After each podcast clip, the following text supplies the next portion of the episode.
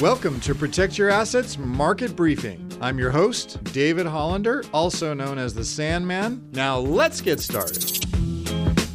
Well, as promised, markets uh, hit correction territory this past week as Russia launched a full invasion of the Ukraine.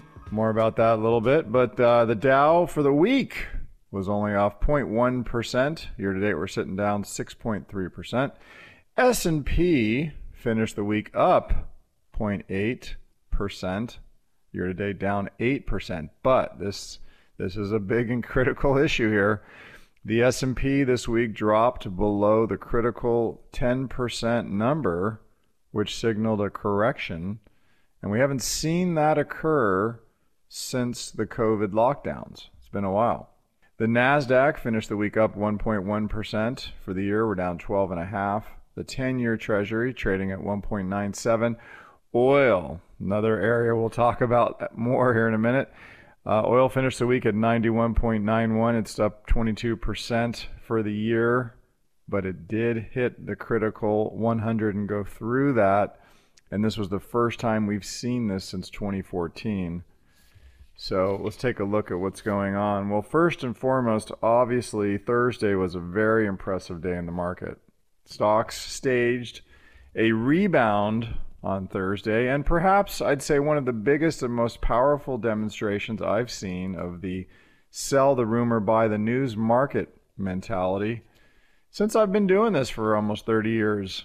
And here's what I mean. The S&P fell from approximately 4600 to 4225ish over the past few weeks.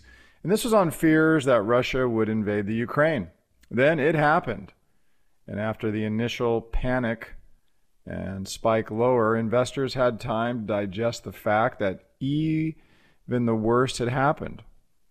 And as the day went on, the news came out and continues to come out that implies that the event might not have the larger impact that was so feared over the last couple weeks.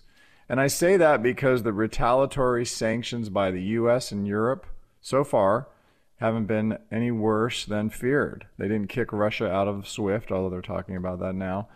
And they completely avoided any energy related sanctions. So the point being was that the West did nothing to increase the crisis. Now, as we know, Russian forces are basically at or in Kiev right now. Right now, Putin's talking about he's trying to have conversations with the Ukrainian government, but no one believes him anymore. He has zero credibility in the international markets, and the damage has been done, and he's doing damage, obviously. And I'm not trying to diminish the terrible human tragedy that's going on right now. And of course, the plight of the Ukrainians deserves all international support. But from a market standpoint, as things stand right now, what we feared most has happened, and the worst may be behind us. And in the end, not that much has changed with respect to the economy and the market here in the US. And if there is a positive to come from this, again, as far as the market's concerned, it could reduce the chances that the Fed makes a mistake. And let me talk more about that. I'm not saying the Fed's going to delay the rate hikes because of this situation that's developing in Ukraine. They're not going to delay the hikes and I expect a 25 basis point hike now in March. I've been talking about a 50. I think it's going to go to 25.